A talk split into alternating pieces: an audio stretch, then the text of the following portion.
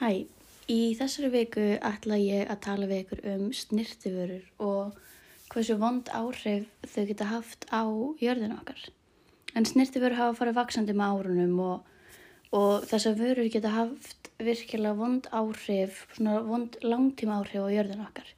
Þegar talar um neikvæðu hliðar og snirtiförum hugsa flestur eftir vel einungis um hvernig snirtiförur testar á dýrum og hversu slæm, slæmt það er en Ég viðkynn sjálfa að ég hugsaði strax bara um þá hlið en ég kom sér fljótt að því að það er margt annað sem er mjög slemt fyrir jörðina þegar kemur að, að þessu viðfóksefni. En ég ætla að segja ykkur aðeins frá því sem ég komst að því að fara í gegnum upplýsingarnir um þetta. En um, ef til veit kemur prófa dýrum upp í hugan okkar fyrst vegna þess að umfjöldunum þá hlið og snirtiförum er mikið tala um en fyrirtæki eru virkilega stolt þegar þau geta sett no animal testing eða cruelty free product á vöruna sína. En skiljanlega þar sem að það geggjur markasetning og kúnin þarf ekki að hafa neitt samanskapiti yfir að kaupa vöruna. En prófunadýrum er ofta skerða músum, rottum og kaninum, svo eitthvað sem nefnt, en vörunar eru pröfar dýrin til að sjá hvernig ákveðin eiturefni fara með þau en það sem að í snirtiförum eru ímis eiturefni um, en sem eru viðráðanleg í litlu magni sem er sett í vöruna.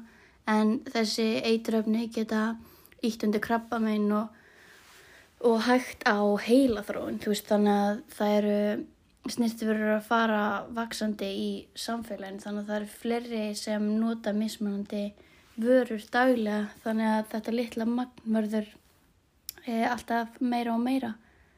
En þessi efni er sett í vöruna til þess að tryggja að varan endist lengi og geri þá hluti sem neytandin vill. Eins og til dæmis svona matt meik þá er einhvers konar eituröfni sett í vöruna til þess að meikið haldist matt eins og kúnin vil hafa.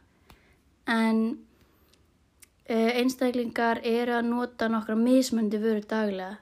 Þannig að þú veist þau eru að fá eituröfnin úr ymsum áttum og mismöndi eituröfnin alltaf og um, margt smátt gerir eitt stórt þannig að þetta er ekki alveg maður þarf aðeins að fara að passa hvað maður er að setja á sig og vera duglegri að lesa á pakningar en önnur ræðileg hlið á snirtiförum sem er að mörguleiti falin og lítið tala um er vinnan á bakvið efni eins og míka en míka er notað í mörgum snirtiförum til að fá glimmer en vinslan á bakvið þetta flotta glimmer sem við fáum í búðum er alls ekki, er alls ekki eins glamur og varan sem fæst í lokin.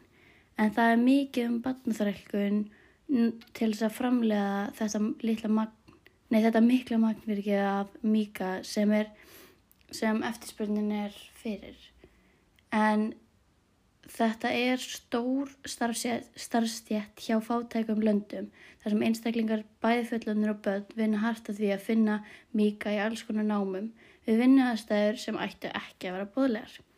Fólki fær virkilega lítið borgað allt að 400 krónum á dag en mörg vinnuslis og jáfnveil dauða, dauði á sér stað niður í þessum námum á mánuði en þetta kom mér virkilega óvart vegna þess að ég hafði ekki heyrt um þetta sem sýnir kannski hversu dölið þetta mál er.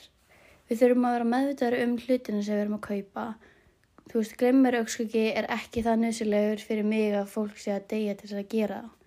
En þetta er svo fáralegt öll þessi efnisegja að við erum hægt að rýna inn í það sem, þú veist, það hvernig vörunar eru gerðar. Þannig að við höldum áfram að stiðja þessar neikvæð hliður hvort sem það er meðvitað eða ómeðvitað.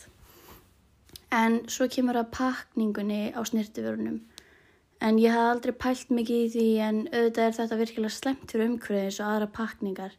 Sem dæmi um það hversu slæma pakningi geta verið þá tekur það um rúm nei, þúsund ár fyrir ekki að fyrir rakakremstollu að sundrast. En þetta er ógislega langu tími fyrir eina krukka rakakremi sem fjölmargir eiga en einn skrítin staðarindum pakningar á varalitum er að pakningin er þyngd með einhverjum efnum sem læti pakninguna verða ómögulega til að endurvinna. Þetta er gert til að láta vöruna verðast vera meira svona luxus en hún er. en þetta er svo brengilað dæmi um hvað við erum gráðu og viljum bara þú veist það besta þannig að framleginir gera vöruna óendurvinnanlega þú veist bara til þess að við, við lítum á vöruna sem eitthvað svona luxus en þetta er bara algjörlega óþorfi en það er líka verið að tala mikið um youtubera þar sem það er greiðalega margir sem vinna við að nota snirtifur og tala um vöruna og hvort þeim líkar hún eða ekki en ég hafði aldrei pælt í því hversu illa þau var að fara með jörðina með sinni vinnu en þau fá ógeðslega mikið af vörum sendt e, til þeirra í risastórum pakningum til að gera vöruna meira svona luxus.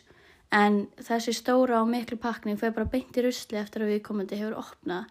Þannig að til hvers að nota svona stórar og mikla pakningar, bara allt fyrir lúkið sem hefur mjög neikvað áhrif á jörðina. Þetta er eitthvað svo pointless.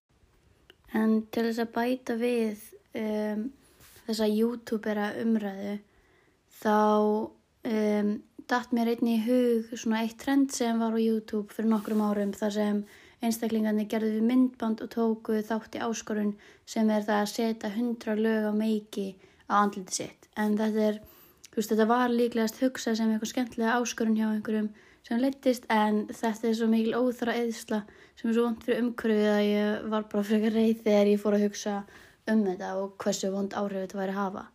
En það eru nokkur fyrirtæki að taka sig á og mæla með því að koma með gömlu pakningarna sínar aftur í búðina og fá það afslátt af vörunum en uh, þá nýta fyrirtækjan pakningarnar bara aftur sem er geggjað. En þetta, þetta er skrefið rétt átt en við þurfum að taka miklu stærri aðgerðir uh, þú veist og það verður að byrja fljótt svo umhverju græðir eitthvað á því því að við erum búin að eðurleikja það svolítið mikið.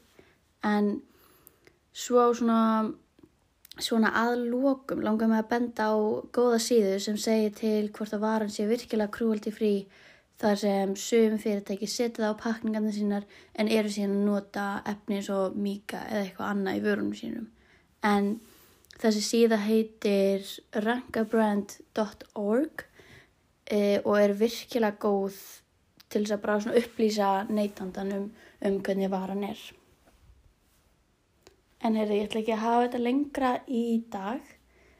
Bara takk fyrir að hlusta og við sjáumst aftur í næstu viku.